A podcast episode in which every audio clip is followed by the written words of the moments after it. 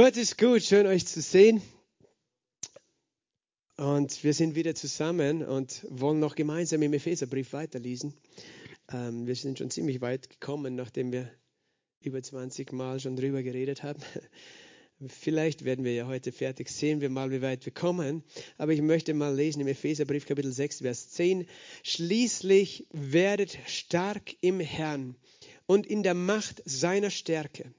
Zieht die ganze Waffenrüstung Gottes an, äh, damit ihr gegen die Listen des Teufels bestehen könnt. Denn unser Kampf ist nicht gegen Fleisch und Blut, sondern gegen die Gewalten, gegen die Mächte, gegen die Weltbeherrscher dieser Finsternis, gegen die geistigen Mächte der Bosheit in der Himmelswelt. Deshalb ergreift die ganze Waffenrüstung Gottes, damit ihr an dem bösen Tag widerstehen. Und wenn ihr alles ausgerichtet habt, stehen bleiben könnt. So steht nun eure Lenden umgürtet mit Wahrheit, bekleidet mit dem Brustpanzer der Gerechtigkeit beschut an den Füßen mit der Bereitschaft zur Verkündigung des Evangeliums des Friedens. Bei alledem ergreift den Schild des Glaubens, mit dem ihr alle feurigen Pfeile des Bösen auslöschen könnt. Nehmt auch den Helm des Heils und das Schwert des Geistes, das ist Gottes Wort. Mit allem Gebet und Flehen betet zu jeder Zeit im Geist. Wacht hierzu, in allem Anhalten und Flehen für alle Heiligen und auch für mich, damit mir Rede verliehen wird, wenn ich den Mund öffne, mit Freimütigkeit das Geheimnis des Evangeliums bekannt zu machen, für das ich ein Gesandter in Ketten bin, damit ich Ihnen freimütig rede, wie ich reden soll, damit aber auch ihr meine Umstände wisst, wie es mir geht, wird Tychicus, der geliebte Bruder und treue Diener im Herrn, euch alles berichten. Eben deshalb habe ich ihn zu euch gesandt, damit ihr unsere Umstände erfährt und er eure Herzen tröste. Friede den Brüdern und Liebe mit Glauben von Gott, dem Vater, dem Herrn Jesus Christus. Die Gnade sei mit all denen, die unseren Herrn Jesus Christus lieben in Unvergänglichkeit. Amen. Vater, wir danken dir für dein Wort. Wir danken dir, dass dein Wort lebendig und wirksam ist, dass dein Wort heilig und gerecht ist, dass dein Wort Wahrheit ist. Heilige uns durch die Wahrheit. Redet bitte zu unseren Herzen. Sprich unser Innerstes an. Herr, und gib uns bitte Offenbarungserkenntnis durch den Heiligen Geist. Gib mir Ausdruckskraft und, und gib uns ja, die Fähigkeit aufzunehmen, was du uns sagen möchtest. Herr, dass unser Leben verändert wird. Herr, dass wir nicht nur Hörer, sondern auch Täter des Wortes sind, die empfangen, die dabei bleiben. In Jesu Namen habe ich gebetet. Amen. Schließlich werdet stark im Herrn und in der Macht äh, seiner Stärke. Zieht die Waffenrüstung Gottes an, dass ihr bestehen könnt, dass ihr stehen bleiben könnt, heißt, es weiter unten und in Vers 14, so steht nun. Äh, wenn ihr euch erinnert, wir haben über den Epheserbrief äh, geredet und es gibt so diese Gliederung, diese klassische, die man unterteilt in Sitzen, Wandeln und Stehen. Es beginnt damit, dass wir eben lernen zu sitzen. Wir sitzen mit Jesus in himmlischen Orten, sagt uns der Epheserbrief. Es sind viele große Geheimnisse hier drinnen. Wir sitzen bei ihm, dass wir lernen, was unsere Position ist in Christus. Wir sind angenommen, wir sind geliebt, gerecht gemacht. Wir sind vollkommen gemacht durch Jesus Christus. Das ist unsere Position. Das ist die Wahrheit unserer geistlichen Position in Christus, die wir mit den Augen nicht sehen, die wir mit dem Verstand nicht verstehen, aber mit dem Herzen glauben und erfassen. Amen. Wir haben darüber geredet, dass, dass eben Paulus das beginnt damit und dann geht es weiter. Wenn wir erst, wenn wir diese Ebene haben, dass wir sitzen, können wir den nächsten Schritt machen, nämlich, dass wir wandeln entsprechend unserer Berufung. Wandeln würdig unserer Berufung, sagt dann das vierte Kapitel. Wandelt würdig eure Berufung. Manche Menschen versuchen, das Pferd von hinten aufzuzäumen. Die wollen zuerst lernen, richtig als Christ zu wandeln, noch bevor sie verstanden haben, was ihre Position ist. Und denken sie, äh, durch mein Wandeln erreiche ich diese Position. Das heißt, das ist, das ist eigentlich ein religiöses Werk. Ich muss versuchen, ein, wie ein Christ richtig zu leben. Und wenn ich, wenn ich, dann klettere ich die Leiter rauf und irgendwann schaffe ich es zu Gott, äh, dass ich heiliger bin, dass ich angenommen, geliebt und gerecht bin. Aber das ist nicht, wie das Evangelium ist. Das ist, was Religion sagt. Du strengst dich an, dass du die Leiter hochkommst zu mir. Also mach alles, was ich sage, aber, aber bei uns, äh, also bei uns als Christen. Jesus hat es für uns anders gemacht. Er hat gesagt, du glaubst an mich, dann hebe ich dich hoch zu mir in meine Position. Du musst nicht eine Leiter raufklettern und, und dich anstrengen und abmühen, sondern du musst äh, du glaubst und ich nehme dich, mein Geist nimmt dich hin zu mir, auch wenn du sagst, ich sitze hier auf der Erde mit meinem Körper, ist dein Geist zugleich verbunden mit Jesus und sitzt bei ihm. Und da beginnt es. Und wenn du dann das weißt, dann verstehst du, es ist ein Ausdruck unserer Identität, wie ein Christ zu wandeln. Und es ist nicht ein Versuch, Gott zu gefallen, sondern es ist ein, ein, ein Ausfluss aus unserer Offenbarung, die wir haben vom Heiligen Geist, wer wir sind in Christus. Also das ist das Wandeln. Und dann als drittes kommt das Stehen. Das Stehen kommt am Schluss. Das Stehen bedeutet, dass du gelernt hast, stark zu sein. Weil wenn wir, wenn wir das auch umgekehrt machen, wenn wir zuerst versuchen zu stehen, ohne dass wir gelernt haben zu ruhen in Christus, ohne dass wir lernen auch mit ihm zu wandeln, dann wird unser Stehen nicht funktionieren. Dann ist unser Stehen auf wackeligen Beinen. Es ist schwierig, dem Teufel zu widerstehen, wenn du noch nicht weißt, wer du bist in Christus. Aber es ist auch schwierig, dem Teufel zu widerstehen, wenn du ähm, äh, ständig sozusagen äh, noch äh, nach den Wegen der Welt lebst. Wenn du tust, was der Teufel sagt, weißt du, wie sollst du ihm dann widerstehen? Der Teufel sagt, sei, äh, sei unfreundlich, weiß was ich, sei beleidigt, sei bitter und du tust, was er sagt, wie sollst du zugleich widerstehen? Die Bibel sagt uns nämlich, unterwerft euch Gott, widersteht dem Teufel und er wird von euch fliehen. Unser Widerstehen gegen den Feind hat damit zu tun, dass wir unterordnet leben unter Gott.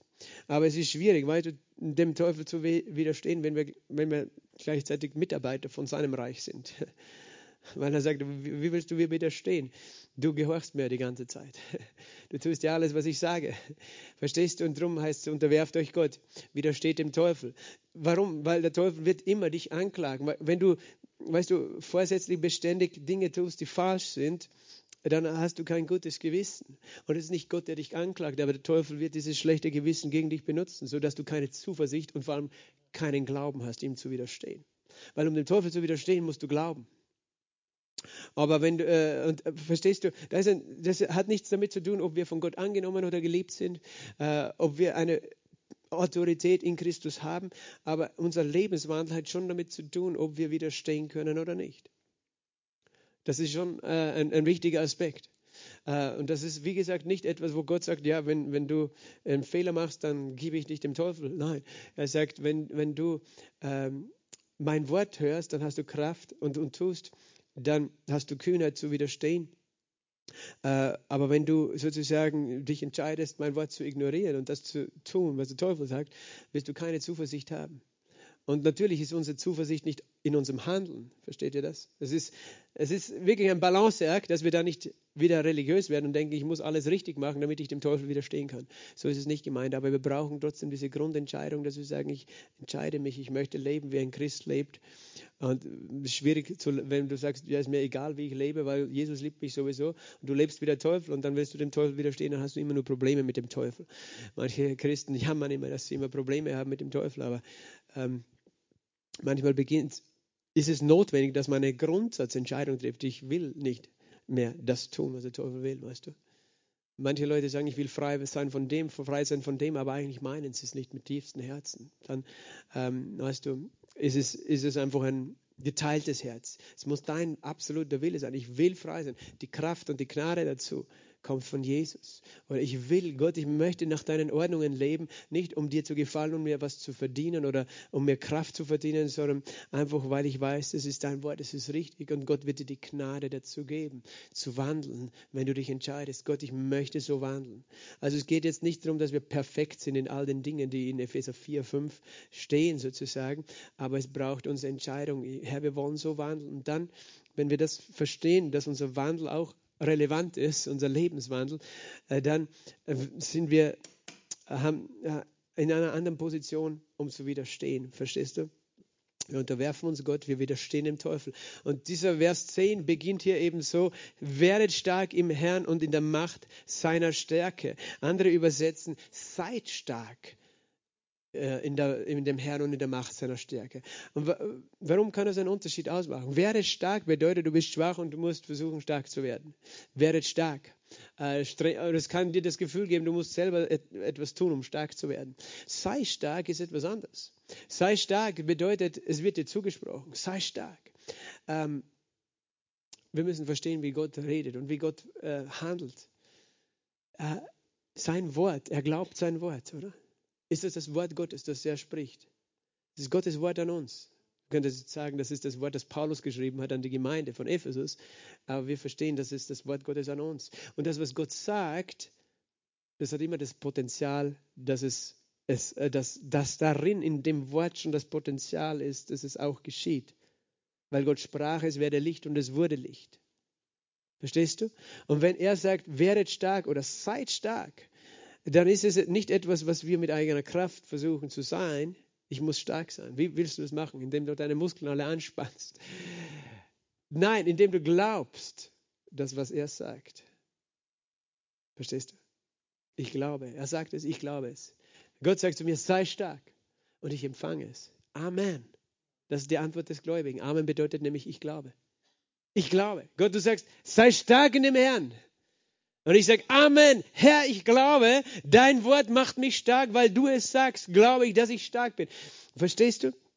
Und äh, das heißt, wir empfangen durch Glauben. Gott spricht mit Glauben zu uns. Wir empfangen durch Glauben. Und der Glaube spricht.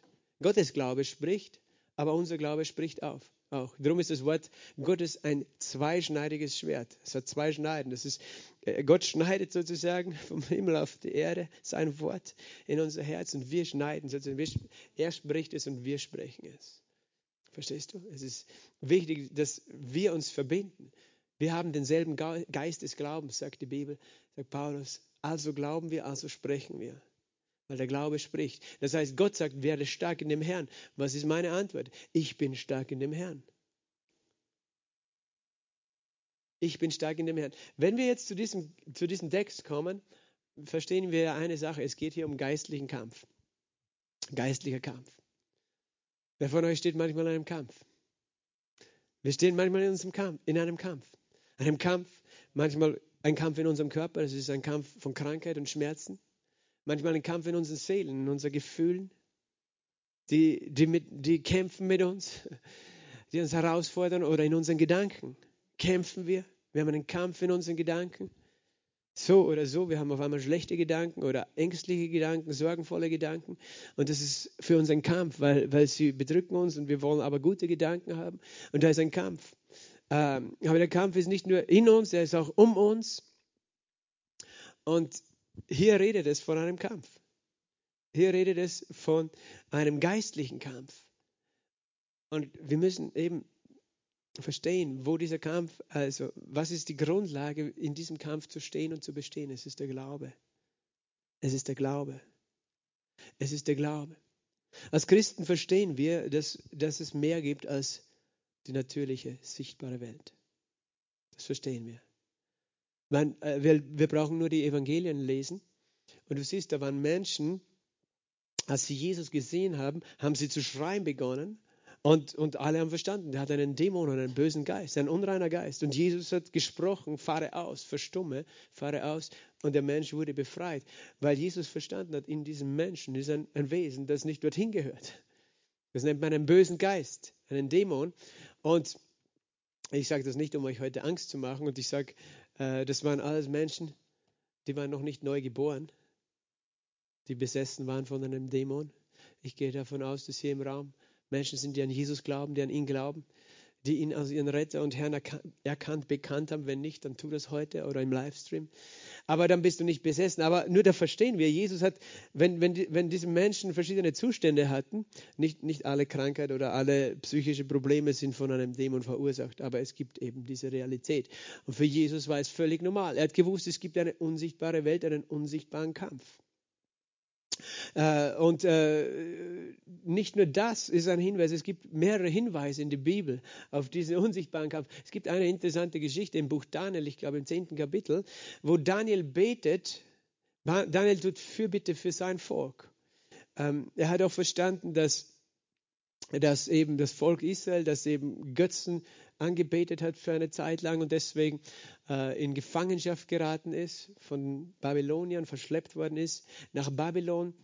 Und Daniel, der dann äh, der vier Könige überlebt hat, dieser mächtige Prophet Daniel, der äh, sowohl im babylonischen Reich und dann später bei dem Medo-Persischen Reich Ratgeber war, der höchsten Könige sozusagen, der Könige dort.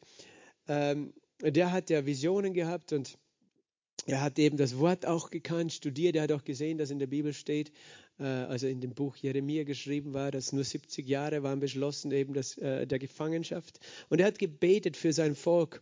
Und äh, ist interessant, nach 21 Tagen, nachdem er gebetet hat, ist ihm ein Engel erschienen.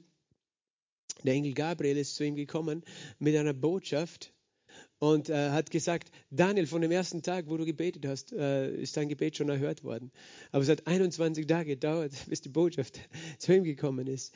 Äh, und, und, und der Engel beschreibt es, du kannst es selber nachlesen, äh, dass, dass, er, dass der Fürst des Königreichs von Persien ähm, ihm widerstanden hat sozusagen ihn aufgehalten hat und dass da ein geistlicher Kampf war. Und äh, du, du, könntest jetzt denken, das ist irgendwie äh, utopisch oder, oder irgendwie, wie, wie, kann man das einordnen? Äh, die Bibel sagt nicht alles ganz genau über diese ähm, Realität. Ich, ich, vielleicht lese ich einfach aus dem Buch Daniel Kapitel 10, Vers 13. Der Fürst des Königreichs Persien stand mir 21 Tage entgegen, sagt eben Gabriel zu ihm. Oder war das der Gabriel, genau. Aber äh, siehe, Michael, einer der ersten Fürsten, kam, um mir zu helfen. Und ich wurde dort entbehrlich bei den Königen von Persien. Und er beschreibt eben, dass da äh, dann Michael, der andere Engelfürst, gekommen ist und ihm geholfen hat und er war entbehrlich und ist eben gekommen und hat Daniel eine Antwort gegeben und ihm Visionen beschrieben oder gegeben. Ähm, und das ist eine interessante Geschichte, der Fürst des Königreichs Persien. Und es redet natürlich nicht von dem natürlichen König, äh, König von Persien, der mit dem Engel äh, gekämpft hat, sondern dass da eine geistliche Macht dahinter war. Eine geistliche Macht, äh, die sozusagen einen Einfluss genommen hat über diese irdische Macht, über das Königreich von Persien. Und das ist eben der Hinweis. Und wenn du zurückgehst zum Epheserbrief, dann liest du ja, dass Paulus das sagt. Äh, hier, werdet stark im Herrn, macht an seiner Stärke, zieht die ganze Waffenrüstung Gottes an, damit ihr gegen die Listen des Teufels bestehen könnt. Die Waffenrüstung kommt weiter unten. Äh, übrigens werde ich eben nicht ganz so ausführlich nur über die Waffenrüstung reden, weil da habe ich vor zwei Jahren, glaube ich, eine Serie nur über die Waffenrüstung gemacht. Ich glaube, sechs, sechs Einheiten, die findet man alle noch auf YouTube oder auf Spotify, wenn man sich die anhören möchte. Ähm, denn unser Kampf ist nicht gegen Fleisch und Blut, sondern gegen die Gewalten, gegen die Mächte, gegen die Weltbeherrscher dieser Finsternis, gegen die geistigen Mächte der Bosheit in der Himmelswelt. Und er beschreibt vier verschiedene Kategorien geistliche Mächte. Er sagt zuerst einmal, unser Kampf, den Kampf, den du hast als Gläubiger, er ist niemals, er ist nicht gegen Fleisch und Blut. Das ist eine ganz wichtige Lektion. Wir kämpfen nicht mit Menschen. Menschen sind nicht ein Problem. Auch wenn du sagst, oh ja, die Menschen sind mein Problem. Die Menschen sind nicht unser Problem. Und wir sollen auch nicht gegen Menschen kämpfen. Wir sollen Menschen lieben. Jesus hat gesagt, liebt eure Feinde. Er hat nicht gesagt, bekämpft eure Feinde. Und das ist radikal. Seine Aussage ist völlig, äh, völlig anders als, als alle, weißt du, ist die höchste Ethik, die christliche Ethik. Das hast du sonst nirgends, wo es heißt, liebe deine Feinde. Bete für die, die dich verfolgen und verfluchen. Aber Jesus sagt, oh ja, tu das. Dein Kampf ist nicht gegen Menschen. Und manchmal, weißt du, wenn wir anschauen, es, es, es, gibt in unserem eigenen Umfeld vielleicht Menschen, wo wir denken, die sind unser Problem und wir kämpfen gegen sie. Wir denken, wir müssen sie bekämpfen oder mit ihnen diskutieren und sie überzeugen von unserer Meinung oder was auch immer. Manchmal denken wir, alle diese großen Machthaber sind ein Problem und natürlich auf eine natürliche Art betrachtet, weißt du, was da jetzt passiert in, im Osten? Das sind Menschen ein Problem, aber weißt du, die Menschen sind inspiriert die sind unter einem Einfluss, ob bewusst oder unbewusst will ich jetzt gar nicht bewerten, sondern die sind unter einem Einfluss. Und das ist so alt wie die Menschheitsgeschichte, weil schon Adam und Eva sind unter den Einfluss Satans gekommen, als die Schlange zu ihm gesprochen hat, oder? Zu, zu Adam und Eva.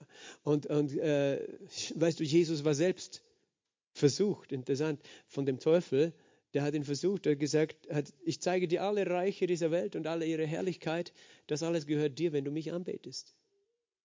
Ist ein interessanter Gedanke dahinter. Erstens hat Jesus nicht widersprochen, weil er gewusst hat, der Teufel hat die legale Herrschaft über die Erde gehabt, äh, weil Adam und Eva gesündigt haben und ihm die Herrschaft überlassen haben. Heute hat der Teufel keine legale Herrschaft mehr über die Erde, aber er übt sie noch immer aus, weißt du, weil er hält sich nicht an die Rechte, sondern es liegt an uns, das Recht einzufordern. Er hat kein Recht mehr auf der Erde zu herrschen, aber Menschen geben ihm das Recht. Und das ist das Interessante. Der Teufel sagt, all diese Reiche, sie gehören ja mir. Das heißt, da ist etwas, was passiert in den mächtigen Reichen dieser Welt, was durch meinen Einfluss geschieht. Und ich gebe sie dem, dem, dem ich will und der mich anbetet. Und es zeigt uns etwas, dass der Teufel sehr viel damit zu tun hat, was in der Welt passiert und in der höchsten, äh, in den mächtigsten Ländern und Regierungen dieser Welt passiert. Und ich, ich, ich rede jetzt nicht von irgendwelchen Verschwörungen, das, das wisst ihr vielleicht alles selber, das ist jetzt nicht das Thema, sondern es geht darum, dass wir grundsätzlich verstehen, es gibt einen geistlichen Zusammenhang auf der Erde, es gibt etwas Unsichtbares, es gibt Mächte. Es gibt sozusagen, einerseits in der Bibel lesen wir von Dämonen, die Menschen besessen, aber es gibt auch geistliche Mächte, die ganze Länder sozusagen versuchen zu beeinflussen und zu beherrschen. Das ist zumindest in der Zeit Daniels so beschrieben, dass es einen Fürst über Persien gab. Und äh, der hat da einen Einfluss ausgeübt.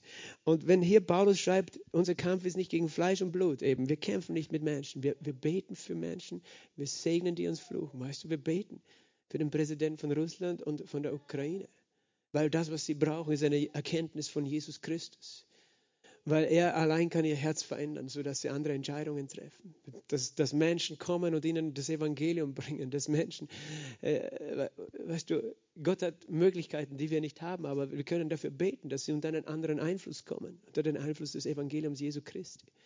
Und, äh, aber eben, er sagt, unser Kampf ist gegen Gewalten, Mächte, Weltbeherrscher der Finsternis, geistige Mächte der Bosheit in der Himmelswelt. Brother Hagen hat ein Buch, das heißt Die siegreiche Gemeinde. Kenneth Hagen, Die siegreiche Gemeinde. Ich, ich empfehle das wärmstens für die, die irgendwie noch mehr zu diesem Thema geistlichen Kampf lesen und verstehen wollen. Aber er beschreibt darin eben, dass es sind vier unterschiedliche, es ist hierarchisch sozusagen. Die letzte Gruppe ist die niedrigste Hierarchie von geistlichen Mächten. Und interessant ist, es heißt ja auch an anderen Stellen, schreibt Paulus eben, Mächte und Gewalten sind Jesus unterworfen. Und das redet eben von geistlichen Mächten, die scheinbar auch hierarchisch strukturiert sind. Gewalten, Mächte, das sind Gewalten der obersten Mächte, die Weltbeherrscher dieser Finsternis und geistigen Mächte der Bosheit in der Himmel. Das heißt, es ist nicht nur der Teufel selbst, der Böses anrichtet, sondern er hat, er hat Mächte, die ihm gehorchen. Da gibt es auch ein, ein Reich der Finsternis. Das redet auch die Bibel, Kolosser 1,13. Jesus hat uns errettet aus der Macht, aus dem Machtbereich der Finsternis und versetzt in das Reich des Sohnes seiner Liebe. Und ein, ein, ein klares Bild gibt uns auch das Buch jo ähm, Offenbarung des Johannes, Offenbarung Kapitel 12, wo äh, Johannes sagt, ich sah einen Kampf im Himmel zwischen äh, Michael, dem Engelfürst, äh, und zwischen den äh, äh, Satan, der Schlange. Das kannst du hier lesen in Offenbarung Kapitel 12, Vers 7. Es entstand ein Kampf im Himmel, Michael und seine Engel. Hier sehen wir wieder den Michael. Und seine Engel kämpften mit dem Drachen. Der Drache war das Satan. Und der Drache kämpfte und seine Engel. Und sie bekamen nicht die Übermacht. Und ihre Stätte wurde nicht mehr im Himmel gefunden. Also es redet hier von einem, äh, von einem Kampf im Himmel. Es redet auch davon, äh, es wurde geworfen, eben der große Drache, die alte Schlange auf die Erde, der den Erdkreis verführte. Und genau, das heißt eben, der Teufel hat da sozusagen Engel bei sich. Und zwar steht das, glaube ich, weiter vorne im Vers 4 steht das, ein Drittel der Engel, ein Drittel, ein, der dritte Teil der Engel sozusagen, ist mit Satan mitgefallen. Das heißt, hat sich gegen Gott rebelliert. Gab es eine Rebellion im Himmel. Manche, äh, manche sind der Meinung, dieser Kampf beschreibt den Fall Satans am Anfang, sozusagen, äh, wo Jesus eben sagt, ich sah den Satan wie ein Blitz auf die Erde fallen vom Himmel.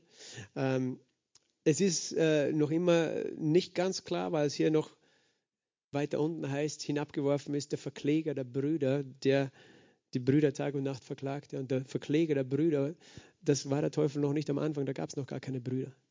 Verstehst du? Wenn das vom Fall Satans am Anfang der Rede ist, da ist noch ein Geheimnis drin, das sich auch auf die letzte Zeit bezieht, ähm, auf den buchstäblichen Fall Satans auf diese physische Erde. Das ist meine Meinung, meine Auslegung davon, weil Satan wird ja genannt der Fürst der Macht der Luft. Also in diesem Machtbereich sozusagen der Himmel, nicht im Himmel oben bei Gott, sondern in, in dem, im hebräischen Weltbild gibt es einen dritten Himmel, die Gegenwart Gottes. Den Himmel, den zweiten Himmel, der Himmel, wo die Sterne sind, und den ersten Himmel, der Himmel, wo die Wolken sind, der sichtbare Himmel. Und sozusagen ähm, wird der Teufel der Fürst der Macht der Luft, dieses Machtbereich ist der Himmel äh, genannt, der dann eines Tages diesen Machtbereich auch verlassen wird und dann buchstäblich auf die Erde geworfen ist. Ähm, das ist äh, eine andere Art, diesen Text zu sehen. Aber gut, ich will heute da euch keine Angst machen mit solchen Dingen, denn das ist nicht das Thema Angst, sondern es geht nur darum, dass wir verstehen, es gibt geistliche Mächte, es gibt unsichtbare Dinge, die einen Einfluss haben auf diese Welt, aber kein Anrecht haben in deinem Leben. Und umgekehrt, wir als Christen haben den Auftrag, ähm, dagegen zu stehen dagegen zu stehen. Das heißt, unser Kampf ist nicht gegen Fleisch und Blut. Und weißt du, da ist schon viel schiefgegangen. Christen, die das gesehen, gelesen haben, angefangen zu verstehen, die haben alle möglichen komischen Konzepte daraus gemacht, die nicht in der Bibel zu finden sind. Die haben gedacht, wir müssen jetzt irgendwie einen geistlichen Kampf kämpfen.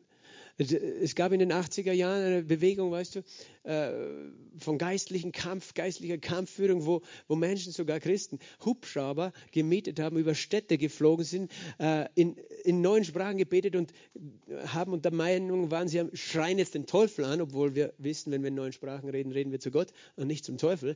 Aber, äh, und gedacht haben, sie müssen jetzt irgendeinen Mächtigen, der da in der Luft regiert über einer Stadt, wo vielleicht viel Unzucht oder sonst was ist, binden mit irgendwelchen irgendwelchen geistlichen Übungen, weißt du, und, und den, alle möglichen Dinge, weißt du, die haben, es, ich glaube, das war in den 90er Jahren oder so, da sind sie auf den Großglopfner gefahren und haben gedacht, wir müssen da oben irgendeinen einen prophetischen, geistlichen Kampf führen, weil wir müssen diese Mächte jetzt alle niederreißen. Weißt du, der Teufel hat große Freude, wenn wir das tun, weil dann haben wir nicht verstanden, was unser geistlicher Kampf ist. Weil unser geistlicher Kampf ist nicht, dass wir irgendwelche Dinge machen, von denen wir nichts in der Bibel lesen. Paulus hat nirgends so einen geistlichen Kampf geführt. Du, Paulus ist zum Beispiel nach Ephesus gegangen.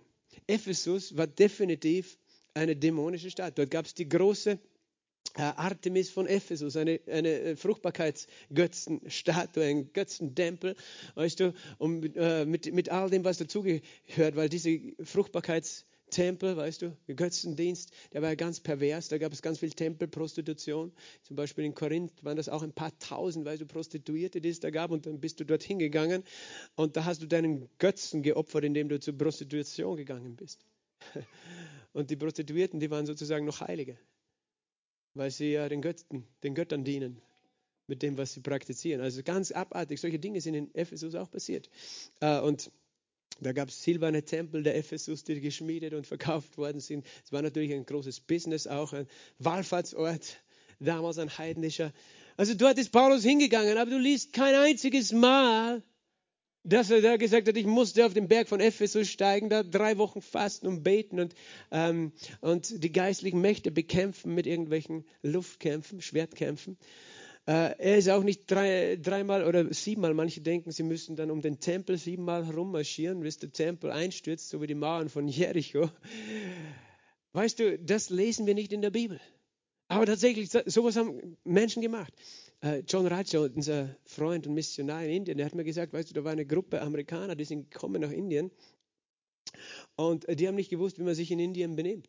Und äh, er hat gesagt, die sind gegangen in einen, einen Bundesstaat, ich glaube Andhra Pradesh, und haben dort tatsächlich bei irgendeinem so Götzentempel, wo viele Menschen waren, haben die angefangen, sind sie rundherum gegangen, um zu beten und wollten diese geistliche Macht dort besiegen und binden, weißt du. Und er, er, hat vorher schon zu ihnen gesagt, ihr müsst weise sein, weißt du, das, sind, das sind äh, mächtige ähm, ja, Regierungen und, und die wollen nicht, dass die Christen da irgendwas machen. Und sie haben gesagt, ah, wir sind mit Jesus da und wir kämpfen und wir, weißt du, dann hat es nicht lange gedauert, die waren alle im Gefängnis. Und er musste intervenieren beim Obersten von diesem Bundesstaat, beim obersten Gouverneur, damit die wieder aus dem Gefängnis überhaupt rauskommen. Und dann haben sie gewinselt, hat er gesagt, so wie kleine Hunde. Aber weißt du, die waren einfach übergeistlich. Die haben gedacht, wir sind so die Geschabten und wir gehen da jetzt um den Tempel. Und weißt, haben etwas gemacht, was wir nicht in der Bibel lesen. Das ist nur ein Extrembeispiel von dem, was manche Menschen unter geistlichen Kampf verstehen. Aber das ist nicht das, was Paulus hier lehrt. Und ich bin froh darüber, weil ich wüsste gar nicht, wo wir anfangen sollen. Und vor allem, weißt du, es gibt Menschen, die haben Bücher geschrieben über geistlichen Kampf und die haben eigentlich selbst erfunden, was man alles tun muss, um, um den Teufel zu besiegen. Ich möchte dich fragen, was ist die Antwort? Die Antwort ist, Jesus hat die Gewalten und Mächte völlig entwaffnet. Er hat besiegt. Er ist der Sieger, oder? Es heißt zum Beispiel äh, im Hebräer 2, 14 und 15, er hat durch den Tod, durch seinen Tod, den zunichte gemacht, die Macht des Todes hat, das ist der Teufel. Er hat ihn zunichte gemacht. Und das hat er nicht gemacht mit einer Waffe, sondern mit seinem Tod am Kreuz. Er hat, er hat den besiegt, der gedacht hat, er hat Jesus besiegt. Und hat nicht gewusst, als er Jesus ans Kreuz geschlagen hat, hat er sich selbst besiegt. Weil dadurch alle unsere Sünden ausgelöscht waren und der Teufel keine Macht mehr hatte über uns und der Tod auch nicht mehr. Amen. Jesus ist so gut. Und es war die Liebe Jesu, die gesiegt hat über den Teufel. Der Teufel ist ein besiegter Feind. Und wenn das nicht die Basis ist für geistlichen Kampf, dann haben wir sowieso schon verloren. So, und, und weißt du, jetzt, wie wende ich das an, diese Wahrheit? Durch Glauben. Denn der einzige Kampf, den der Christ kämpft, ist der Kampf des Glaubens. 1. Timotheus 6, Vers 12. 1. Timotheus 6, Vers 12. Kämpfe den guten Kampf des Glaubens. Der Kampf, der für uns da ist, ist nicht ein Kampf, wo wir unsere Muskeln anspannen, sondern ist der Kampf, uns zu entscheiden, jeden Tag, glaube ich das Wort Gottes oder glaube ich es nicht. Weil es wird alles passieren in deinem Leben, das dich davon abbringen will zu glauben. Und, und das, das wo der Teufel versucht, dass du glaubst, dass er Macht hat in deinem Leben, dass du glaubst, dass er das Sieger ist über deinen Körper, über deine Seele. Und wenn du das glaubst, dann gibst du ihm Macht. Und also entscheiden wir uns jeden Tag, immer neu, jede Stunde, ich glaube, Jesus ist der Sieger. Ich glaube, ich bin mehr als Überwinder, Römer 8, 37, durch den, der mich geliebt hat. Ich glaube, ich entscheide mich, es ist ein Kampf des Glaubens. Verstehst du? Ein Kampf des Glaubens. Ich glaube, dass ich gerechtfertigt bin. Ich glaube, weißt, und darum brauchen wir keine Angst haben, auch wenn wir wissen, es gibt geistliche Mächte, die auf der Welt versuchen, Böses Dinge anzurichten. Und das, was du heute siehst auf der Welt, weißt du, das ist ja nicht natürlich zu verstehen.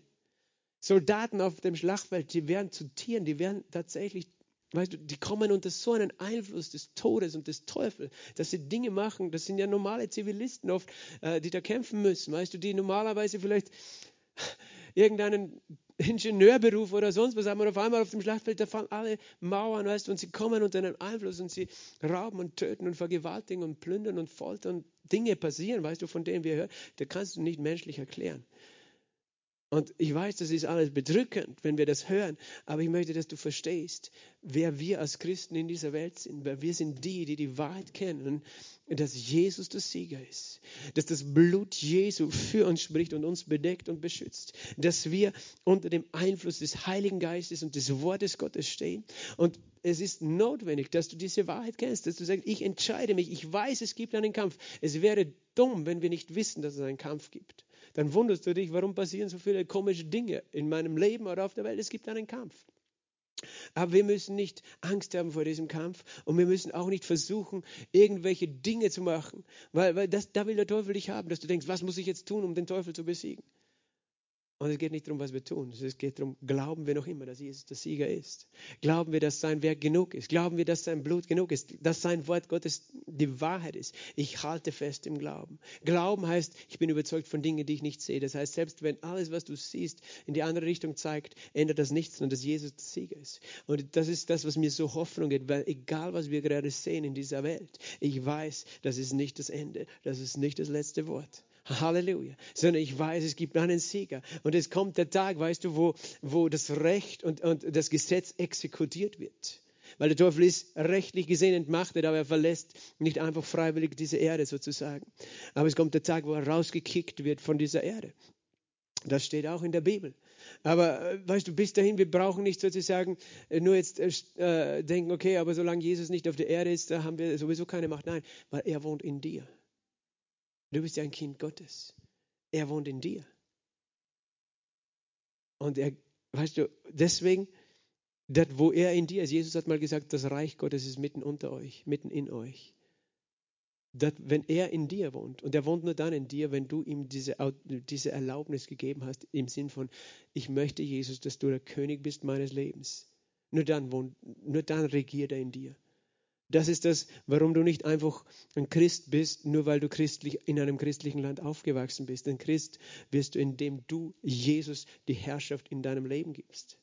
Die Autorität, indem du sagst, Jesus, ich möchte, dass du regierst in meinem Leben. Weil er äh, er braucht dein Ja. Er wartet auf deine freien Entscheidung, ihn als König regieren zu lassen. Und weißt du, dann wollen wir das aber auch ernst meinen, weil manche Menschen wollen Jesus sagen, sie sagen, Jesus sei mein König, aber sie interessieren sich nicht, was er sagt. Sondern ich, weißt du, aber ich mache weiter, was ich will. Das ist nicht, dann ist Jesus nicht dein König.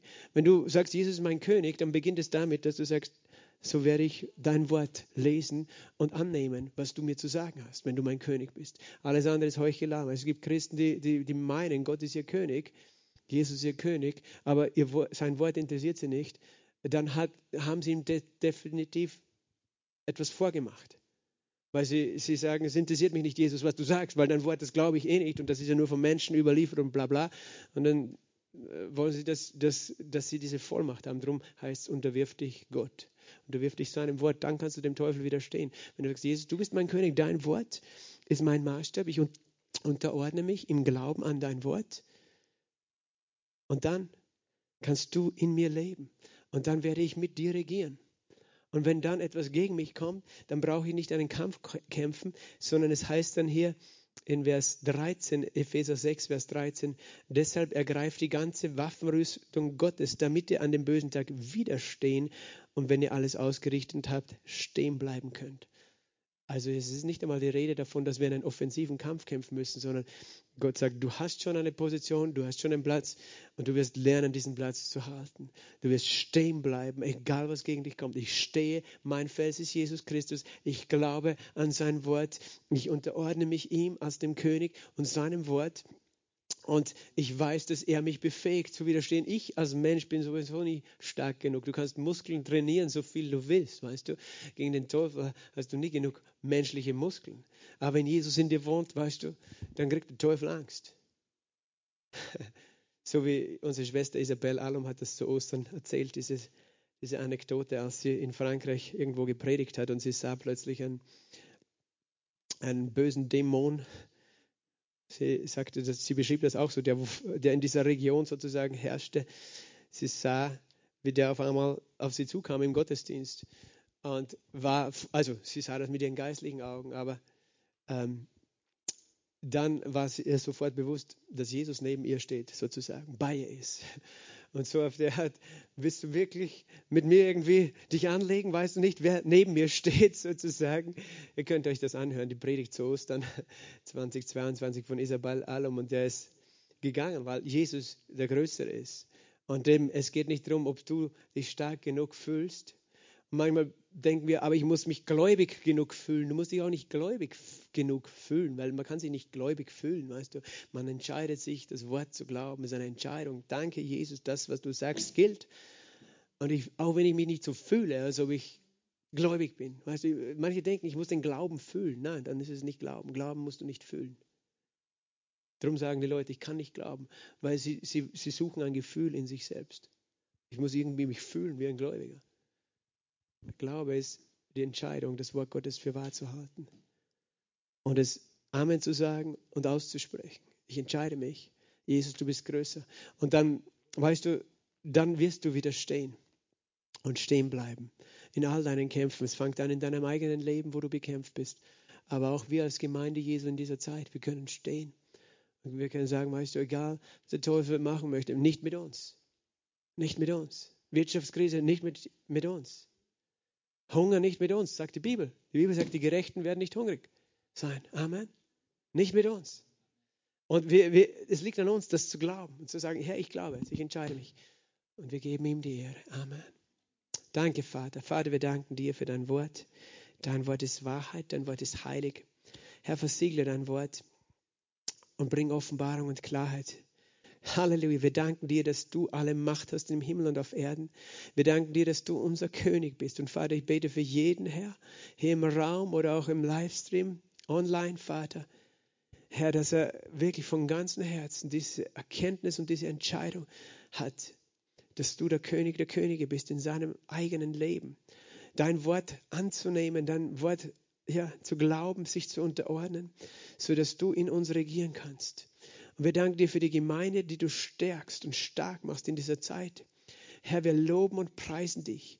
Und wir beten, Herr, dass du uns lehrst, diese Autorität einzusetzen, auszuüben, im Glauben zu stehen. In Jesu Namen habe ich gebetet. Amen. Gott segne euch.